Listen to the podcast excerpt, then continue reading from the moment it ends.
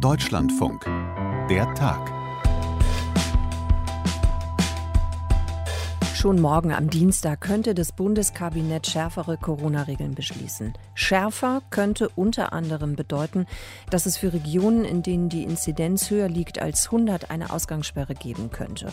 Die Gesellschaft für Aerosolforschung hält genau das für den falschen Weg. Denn die Gefahr liege nicht draußen, so die WissenschaftlerInnen, sondern in den Innenräumen. Es gibt ein paar wenige Ausnahmen, wo man aufpassen muss, aber in allermeisten Fällen ist das Risiko draußen extrem gering und wir müssen den Fokus viel mehr auf den Innenraum lenken. Sagt Christoph Asbach, das ist der Präsident der Gesellschaft für Aerosolforschung. Eine von tausend Infektionen würde draußen stattfinden, sagt er. Trotzdem scheint die Politik Politik eben genau auf diese Ausgangssperren zu setzen. Und ob der Appell an die Politiker von der Aerosolgesellschaft noch was bewirken kann, wir sprechen drüber in der frischen Ausgabe von der Tag am 12. April. Und wir kümmern uns um das, was vor Jahren mal als K-Frage eingeführt wurde. Ja, wie wird's denn nun? Also, Bock haben beide und sie würden sich natürlich auch beide zutrauen, Armin Laschet und Markus Söder.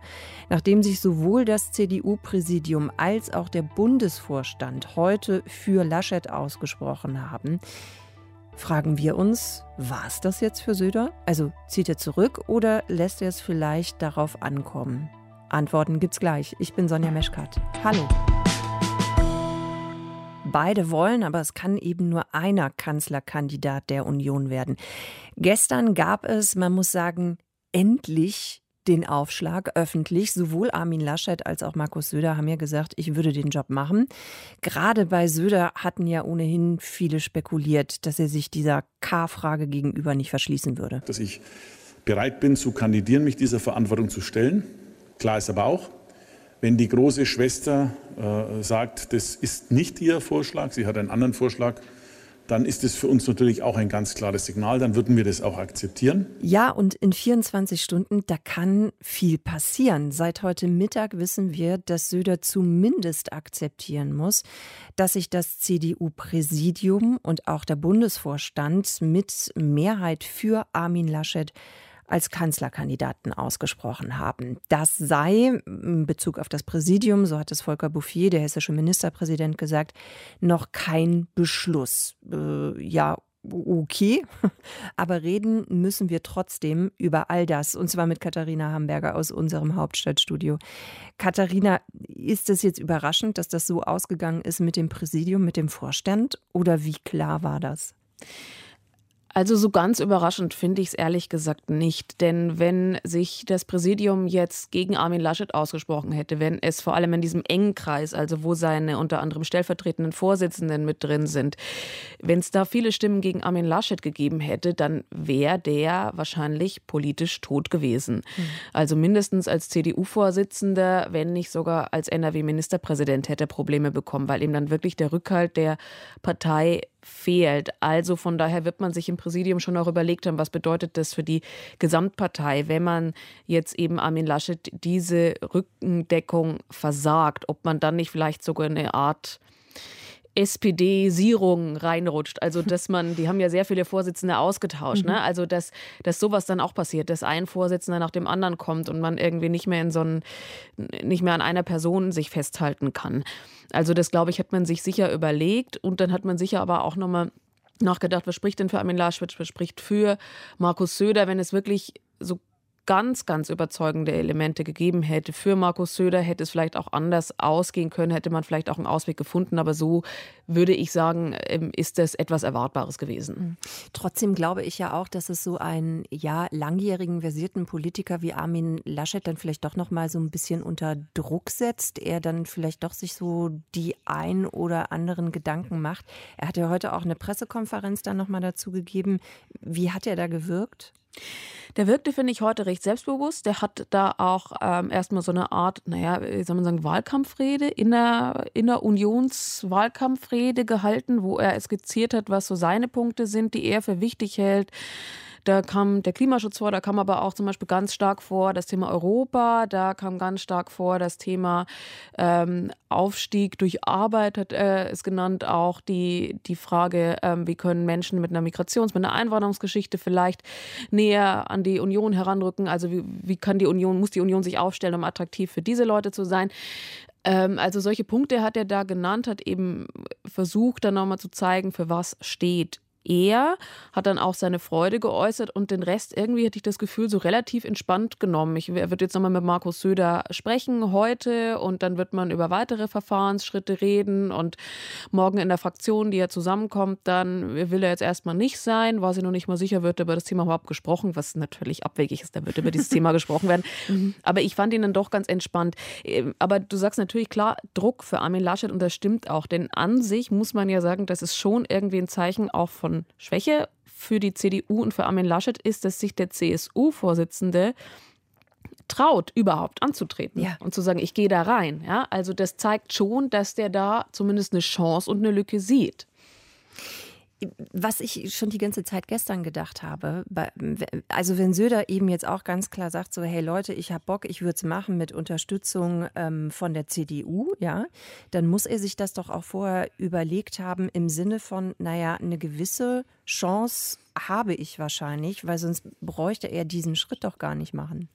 Ja, der hat das gestern auch mal wieder mit dem begründet, wie er schon damals den CSU-Vorsitz begründet hat, den er ähm, ja erst, äh, er hat immer behauptet, er wollte das ja gar, war gar nicht sein Ziel, immer Ministerpräsident und dann ist er CSU-Vorsitzender geworden und er hat dann gesagt, naja, man hat mich gerufen. Also es gab viele Stimmen aus der Partei, die gesagt haben, ich soll das machen. Und ähm, das ist jetzt wieder ähnlich. Also er sagt, es gibt eben viele Stimmen, viele Leute, die ihm geschrieben haben, viele, die ihn angesprochen haben. Er hört das, dass es eben ähm, den einen oder anderen gibt, der sagt, Markus macht das und das ist ja auch nicht verkehrt. Also in der Fraktion, in der der Unionsfraktion gibt es auch CDU-Abgeordnete, die sagen, Markus Söder ist mein Kandidat. Mhm. Ähm, äh, vielleicht prominentestes Beispiel, so viele Prominente sind es nicht, Kai Wegner, hier der Landesvorsitzende in Berlin, der sich für Markus Söder offen ausgesprochen hat. Ansonsten sind es eher Leute, die eher so in der zweiten, dritten Reihe sind, aber die sind ja auch da. Ne? Die können ja, wenn sie sich alle zusammenschließen, durchaus auch eine Wirkungsmacht haben. Dann vielleicht der ein oder andere Kommunalpolitiker und so. Dann natürlich aus der CSU selbst die vielen Stimmen, die sagen, Markus Söder, du bist unser Kandidat und eben nicht Armin Laschet. Äh, und das sind so Punkte, die er sich sicher zusammengezählt hat und gesagt hat, da ist für mich eine Stimmung da, die sich zu meinen Gunsten drehen könnte und diese Chance muss ich jetzt ergreifen. Hm. Wo du das gerade schon sagst mit der Stimmung, ähm, Söder ist ja auch jemand, der sehr viel auf so Umfragewerte guckt. Das hat er ja auch immer wieder betont und er hat sich auch darüber gefreut und man muss ja einfach sagen, also Söder hat in den Umfragen echt gut gelegen, der ist da super weggekommen. Armin Laschet nicht. Selbst in NRW, wo er Ministerpräsident ist, ist er so in einem Umfragetief. Ähm, wenn, wenn wir jetzt mal davon ausgehen, dass Armin Laschet es dann tatsächlich auch wird und macht mit dem, mit dem Kanzler, ähm, ist das nicht ein bisschen schwierig, auch eben diese Umfragewerte dann aufzuholen bis zur Bundestagswahl im September? Das ist tatsächlich so ein kleiner oder ein größerer Minuspunkt sogar für Armin Laschet eben im Moment diese Umfragewerte, aber die können sich auch schnell drehen. Siehe Jens Spahn zum Beispiel, der von hm. hohen Umfragewerten wirklich in den Keller gefallen ja. ist. Ich glaube, irgendjemand hat gestern geschrieben, er ist kurz vor, also er, er, sieht sich jetzt irgendwo in der Ecke mit Andreas Scheuer. Ja? Also das ist kein äh, gutes äh, böser, böser ja. Vergleich natürlich, aber mhm. trotzdem, dass er nicht mehr so ganz beliebt ist. Und das kann natürlich auch bei Markus Söder passieren. Und ähm, Armin Laschet wiederum, der setzt wohl darauf, dass er wie damals in NRW vielleicht Umfragewerte kurz vor einer Wahl nochmal nach oben reißen kann. In NRW hat er dann die Wahl gewonnen, obwohl es ihm keiner zugetraut hat, obwohl er bis kurz vor der Wahl in Nordrhein-Westfalen noch hinter ähm, Hannelore Kraft lag. Das lag natürlich auch an der Gegnerin, Hannelore Kraft, aber eben auch Armin Laschet sagt, er schreibt sich das zu, dass er da nochmal aufgeholt hat. Und ich würde sagen, da ist, glaube ich, noch viel drin. Dieses Wahljahr ist so unvorhersehbar. Man weiß noch nicht, wen die Grünen aufstellen. Das mhm. wissen wir dann am Montag. Das wird der Hauptgegner sein. Dann werden für die Union, dann werden wir sehen, wie, wie werden sich die voneinander abgrenzen. Was kann möglicherweise ein dann vielleicht Kanzlerkandidat Armin Laschet denjenigen bieten, die sich jetzt überlegen, von der Union zu den Grünen zu wechseln? Gibt es da vielleicht ein Angebot? Ähm, also da ist noch, glaube ich, echt viel Musik drin. Auch die Frage, was passiert, wenn diese Pandemie vielleicht im Sommer dann irgendwann mal so halbwegs im Griff ist, dann wird ja vielleicht dann doch wieder ein anderer Typ, ein anderer Stil gefordert sein und vielleicht doch nicht mehr der von Markus Söder. Also das sind so Fragen, die jetzt offen sind und die sich ganz schwer jetzt schon beantworten lassen. Aber jetzt mit dem Rückhalt aus dem Präsidium und aus dem Vorstand für Laschet, was heißt das denn jetzt für Söder? Also zieht er jetzt einfach zurück oder was wird er machen? Ja, das ist jetzt tatsächlich die große Frage. Also heute Nachmittag ähm, kommt ja eben das CSU-Präsidium zusammen mhm. und die werden sich dann schon nochmal überlegen, was sie jetzt mit diesem Ergebnis machen. Ich finde ehrlich gesagt, wird es ganz schön schwer für Markus Söder, denn äh, jetzt hat sich wirklich die Parteispitze hinter Armin Laschet gestellt und ihm den Rücken gestärkt. Also das Präsidium wohl ziemlich einhellig. Im Vorstand gab es ein paar kritische Stimmen, aber der scheint auch ziemlich äh, stark hinter Armin Laschet zu stehen. Also da scheinen sich die Reihen auch zu schließen und man versucht jetzt irgendwie da sich eben nicht klein machen zu lassen von der CSU. Und da bin ich gespannt, wie Markus Söder da rauskommt und möglicherweise das Ganze nochmal wenden kann. Seine Chance könnte sein, die Fraktion morgen, also wenn in der Fraktion dann noch eine Stimmung ist, die so stark für Markus Söder ist, ähm, dann weiß ich nicht, ob man sich dann nochmal zusammensetzt und sagt, da müssen wir nochmal anders überlegen. Dann ähm, muss eben doch Markus Söder ran, weil er eben eine starke Stimmung auch vielleicht aus der Basis oder so hat. Aber das sind so Fragen, wo ich ehrlich gesagt selber noch nicht weiß, wie man das dann gewichten wird innerhalb der, der Union und innerhalb der Gespräche. Bin auch mal ganz gespannt, wer das dann entscheiden wird am Ende des Tages. Also jetzt heißt es eben, Armin Laschet, Markus Söder werden nochmal miteinander sprechen, mit weitere Verfahrensschritte ausmachen. Ob dann ähm, es eine kleine Delegation geben wird, so klang das heute an, die dann entscheiden wird. Also Armin Laschet und Präsidiumsmitglieder, Markus Söder und Präsidiumsmitglieder, dann setzt man sich zusammen und dann redet man miteinander, schaut man dann vielleicht aus, was kriegt der Verlierer dann sozusagen als Trostpreis mit. Ähm, ah ja, okay. Und wie kann man denjenigen dann auch einbinden? Mhm. Auch die Frage, wann wird man es entscheiden, das ist ja auch noch relativ offen. Mhm, genau. Verstehe ich das jetzt richtig, so wie du es gerade gesagt hast? Also jetzt davon ausgehen, dass der Söder sagt so, ne, okay, dann, dann mache ich es halt nicht. Er hat ja schon vorher gesagt, also wenn nicht, dann bleibt auch kein Groll übrig. Aber er bleibt am Ende des Tages ein Machtmensch, auch ein Machtpolitiker. Das heißt, der wird doch den Preis dann versuchen, irgendwie für sich hochzutreiben. Vielleicht möchte er gerne ein äh, Ministeramt haben, zum Beispiel.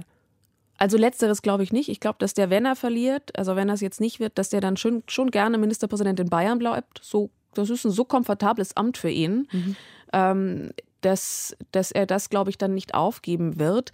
Aber das kann ich mir schon vorstellen, dass in so einem Gespräch sollte es Markus Söder dann nicht machen und er zurückziehen, dass er dann eben bestimmte Anforderungen stellt ans Wahlprogramm, an eben die Frage, wenn die Union die Wahl gewinnt, welche Ministerämter bekommt man, auch wenn er okay. sie vielleicht nicht ja. wahrnimmt, aber kriegt man vielleicht, weiß ich nicht, Verteidigung wurde schon mal irgendwo kolportiert, dass das die CSU gerne hätte, vielleicht ähm, einen speziellen Zuschnitt irgendeines Ministeriums. Also solche Dinge, glaube ich, kann er sich dann schon rausverhandeln man muss ihn ja auch eben irgendwie bei der Stange halten. Man möchte, glaube ich, keinen Wahlkampf als CDU-Vorsitzender und Kanzlerkandidat auch noch gegen Markus Söder führen müssen. Das wäre extrem anstrengend.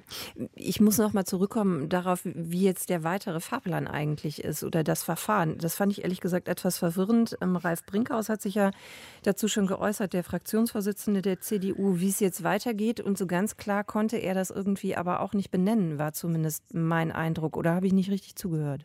Nee, da, da bist du, haben wir einen ähnlichen Stand. Okay. Mir ist es eben auch noch nicht so ganz klar. Also das kann, wie gesagt, jetzt sein, dass das morgen nach der Fraktion man sich zusammensetzt ja. und dann das Stimmungsbild der Fraktion mitnimmt und dann morgen Abend entscheidet.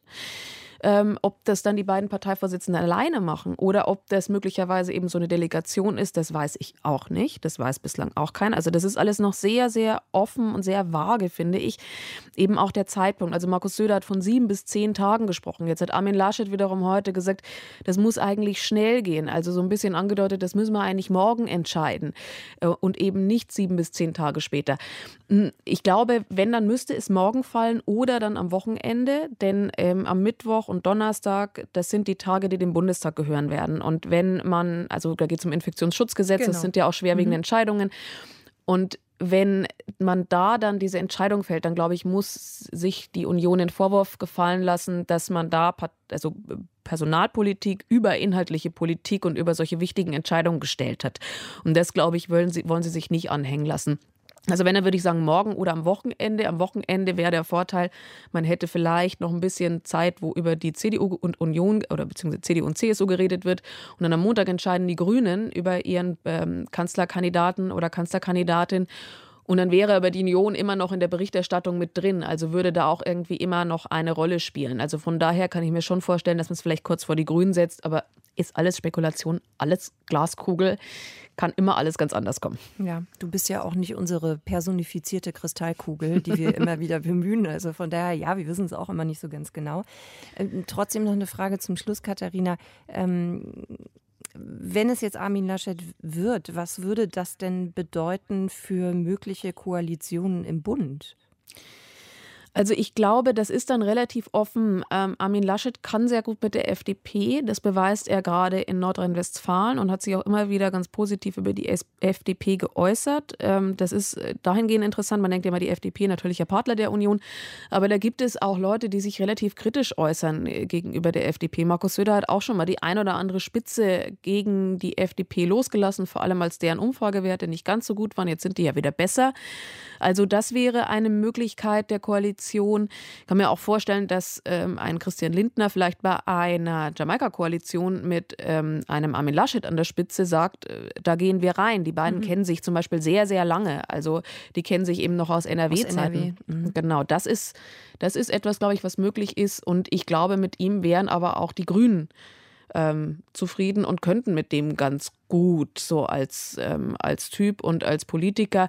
Der ist im Klimaschutz, glaube ich, ein bisschen anders als Markus Söder. Armin Laschet ist deutlich stärker industriepolitischer geprägt. Ähm, also der kommt ja aus einem Kohleland äh, das wird sicher, glaube ich, eher noch ein Konfliktpunkt sein mit den Grünen, als es vielleicht mit, ähm, das mit Markus Söder wäre. Aber der weiß auch, dass das ein wichtiges Thema ist und dass man da im Falle einer Koalition mit den Grünen sicher auf einen grünen Zweig Spieler kommen müsste. So, äh, also ich glaube, mit dem ist durchaus sehr viel möglich. Das Wortspiel lassen wir gerne durchgehen am Ende, Katharina. Ist doch gar kein Problem. Dann danke ich dir fürs Erklären. Gerne. Was sind die richtigen Corona-Maßnahmen? Gibt es die überhaupt? Nach einem Jahr mit der Pandemie muss man sagen, eine gute, eine sinnvolle oder eine Universallösung, mit der die Mehrheit einverstanden ist, die kann niemand anbieten. Es wird viel versucht und bei diesen Versuchen gibt es eben auch vieles, was die Politik der Bevölkerung nicht mehr als logisch oder als sinnvoll vermitteln kann. Man nennt es auch das Hin und Her und die teils maximale Verwirrung bei und vor allem nach den Bund-Länder-Konferenzen. Um eine einheitliche und verbindliche Regelung einzuführen, die ab einem bestimmten Inzidenzwert dann eben für alle Bundesländer einheitlich gelten soll, das soll jetzt über das Infektionsschutzgesetz nachgebessert werden. Und ein paar Dinge sind vorab, wie so oft vor wichtigen Entscheidungen, wieder durchgesickert. Und dazu gehört unter anderem auch, dass ein Teil dieser Notbremse eben auch Ausgangssperren sein könnten. Das wird vorab schon kritisiert, unter anderem von der FDP und der Linken, weil da geht es eben um unsere Grundrechte. Und, so hat Christian Lindner sich im Deutschlandfunk geäußert heute, das sei eben unverhältnismäßig. Vor diesem Hintergrund ist das interessant, was ein Team von Aerosolforschern jetzt kritisiert. Die Corona-Maßnahmen der Politik würden an der falschen Stelle ansetzen. Die Gefahr von Aerosolen liegt nach der Einschätzung der WissenschaftlerInnen vor allem in den Innenräumen und eben nicht draußen im Park oder auf einer Bierbank. Hm. Das klingt jetzt erstmal nicht neu, ne? Warum es trotzdem interessant oder relevant ist, darüber habe ich mit Ralf Krauter gesprochen aus unserer Wissenschaftsredaktion. Der beschäftigt sich viel mit Aerosolen, also mit diesen mikroskopisch kleinen Tröpfchen, die wir ausstoßen, wenn wir sprechen oder atmen. Ralf, die Forschenden sagen, die Übertragung der SARS-CoV-2-Viren findet fast ausnahmslos in Innenräumen statt. Aber das ist doch nichts Neues. Das ist nicht neu, das wissen wir eigentlich schon ähm, seit einem Dreivierteljahr, würde ich mal sagen. Spätestens seit einem halben Jahr ist klar, dass Aerosole, die Übertragung über Aerosole der wichtigste Übertragungsweg ist.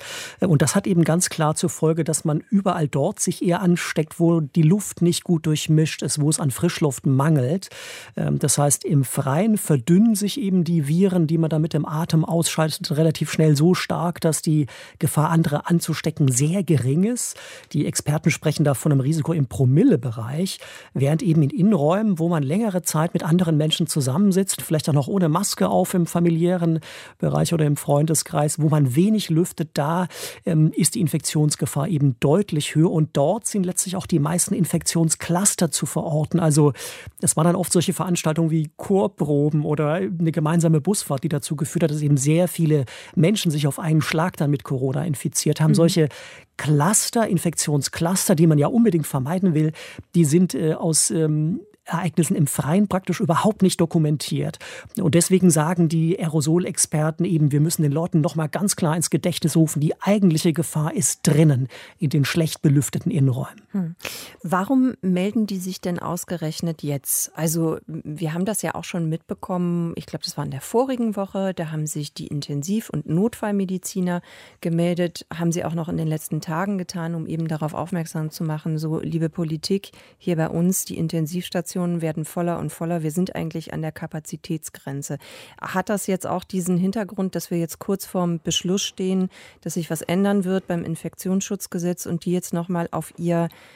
ich nenne es jetzt einfach mal platt Anliegen, einfach aufmerksam machen wollen? Ich denke auf jeden Fall, das hat schon ein bisschen mit Agenda-Setting zu tun. Es laufen ja gerade die Verhandlungen über die Bundesnotbremse, wenn mhm. sie denn kommen wird. Äh, werden wir diese Woche mehr darüber erfahren. Und natürlich haben die Wissenschaftler dann den Anspruch, nochmal die aus ihrer Sicht wichtigen Fakten im Vorfeld solcher gewichtigen Entscheidungen öffentlich zu präsentieren. Und das ist ja eine durchaus sinnvolle Geschichte, weil in der Tat ist es so, ähm, dass natürlich die Politik sich manchmal auch verzettelt und, und man sehr lange über Maßnahmen diskutiert, die eigentlich gar nicht wirklich viel bringen. Also ein aktuelles Beispiel, was die Aerosolforscher eben auch nennen, ist, äh, in Hamburg gibt es jetzt meines Wissens ähm, eine Aufforderung, wenn man da an der Elbe joggen geht zum Beispiel oder an der Alster, da muss man eine Maske tragen. Ja, und die genau. Aerosolforscher sagen eben, Leute, das ist eigentlich eine total sinnlose Debatte, weil so ärgert ihr nur die Menschen. Äh, die Gefahr beim Joggen andere anzustecken ist wirklich, wirklich sehr klein. Es, wenn man nicht ganz dicht im Pulk länger zusammenläuft, ist die praktisch gleich null. Und wenn man jetzt äh, Leute, die Sport machen, die ihren persönlichen Ausgleich suchen in dieser Corona-Pandemie, ist das ja wichtig. Ähm, noch dadurch sozusagen bestraft, dass sie auch eine Maske da tragen müssen. Das ist eben nicht zielführend. Also sie wollen eigentlich dafür sensibilisieren, dass man sich auf die wirklich wichtigen Aspekte konzentriert äh, und andere Dinge eben außen vor lässt. Da spielt natürlich dann zum Beispiel auch mit rein, dass die Frage, warum man Biergärten nicht öffnen darf, mhm. jetzt aus der Sicht des Aerosolexperten nicht so einfach zu beantworten ist. Also der würde eigentlich sagen, die Leute treffen sich da im Freien, die sitzen nicht ganz so dicht zusammen, wenn man da beim Ein- und Ausgang äh, für die entsprechenden Schutzmaßnahmen sorgt, dass sie sich da nicht zu nahe kommt, dann spricht da eigentlich nichts dagegen. Und das ist auch eines der Kernargumente, das die Aerosolforscher vorbringen.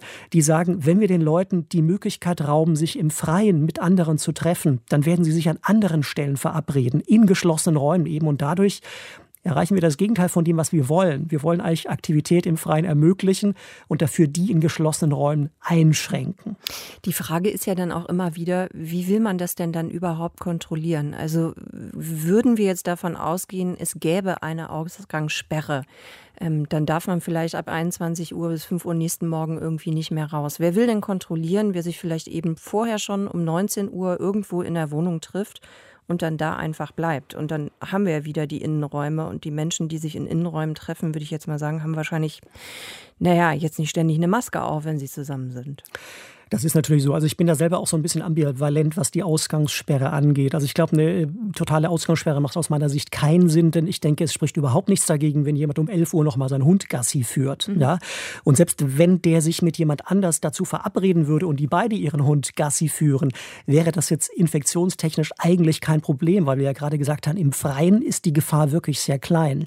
Wie man jetzt ähm, mit einer Ausgangssperre das Problem in den Griff bekommt, dass sich eben wahrscheinlich gerade auch junge Menschen vor allem dann eben doch verabreden und irgendwo treffen.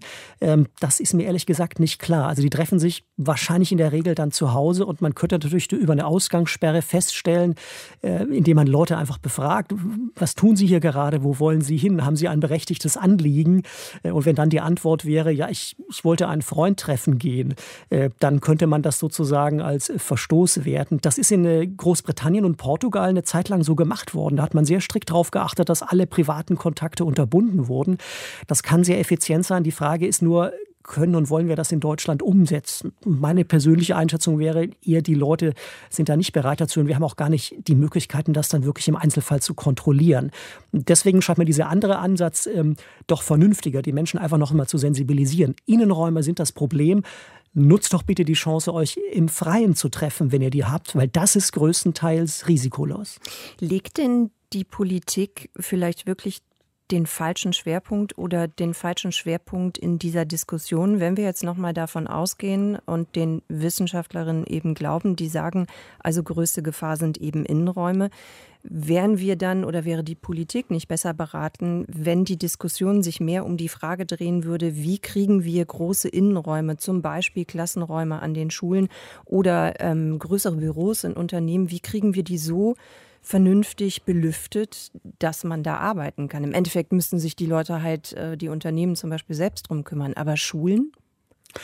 Also das ist ein völlig berechtigter Hinweis und darauf wollen, glaube ich, auch die Aerosolforscher die Politik stoßen, weil sie sagen, okay, wir müssen eigentlich sicherstellen, dass in Innenräumen, wo regelmäßig mehrere Menschen zusammensitzen müssen, die vielleicht schlecht durchlüftet sind, sei es in einem Großraumbüro oder in einer Schule, wo eben man vielleicht die Fenster nicht aufmachen kann. Wir müssen sicherstellen, dass die Bedingungen dort eben fast so sind wie im Freien, also durch regelmäßige Stoßlüften oder durch äh, rein äh, durch Luftfilter, die man installieren könnte. Und letztlich zeigt sich da natürlich auch das ja Monate oder fast schon ein jahrelanges Versagen der Politik, weil wir hätten das ja alles schon vor einem halben oder dreiviertel Jahr in die Wege leiten können. Mhm. Es gibt ja technische Systeme, das zu tun. Bei den Schulen wissen wir, scheitert es dann oft daran, dass die Zuständigkeiten nicht klar sind oder dass die Gelder nicht abgerufen werden, weil die Baumaßnahme nicht in Auftrag gegeben werden kann. Manchmal kommt auch der Brandschutz dazwischen. Also wir haben ja hier im Deutschlandfunk auch schon vor einem halben Jahr über ganz einfach zu installierende Systeme gesprochen, ähm, die auch schon getestet, erfolgreich getestet wurden, wo man mit Material aus dem Baumarkt für ein paar hundert Euro ein komplettes Klassen Klassenzimmer eigentlich Corona frei machen kann durch ein cleveres Abluftsystem, was man an der Decke installiert. Das funktioniert, aber nachdem was uns zu Ohren kommt, scheitert es dann eben im Einzelfall daran, äh, dass bestimmte Brandschutzauflagen da eben nicht so einfach zu erfüllen sind. Das heißt, die Technik ist eigentlich da, aber die Politik und die Verwaltung steht sich da manchmal wahrscheinlich auch selbst im Wege. Und Dasselbe gilt natürlich auch für große Raumbüros. Also die Experten sagen eigentlich, es ist im Lichte dessen, was wir heute wissen, nicht mehr vertretbar, dass im selben Büro mehrere Menschen längere Zeit arbeiten, die nicht alle FP2-Masken tragen mhm. oder die wahlweise geimpft sind oder einen negativen Corona-Test vorweisen können. Trotzdem passiert das an vielen Stellen noch. Also das wären ganz naheliegende Stellschrauben, die man nutzen könnte, um relativ schnell den R-Wert eben doch wieder ein bisschen zu drücken. Der ist ja gerade so um die 1, so ganz genau weiß man das nie, aber er müsste eben auf 0,7, 0,8 runter. Äh, und letztlich werden wir alle Möglichkeiten nutzen würden, um das möglichst zeitnah zu erreichen, um die dritte Welle einzudämmen.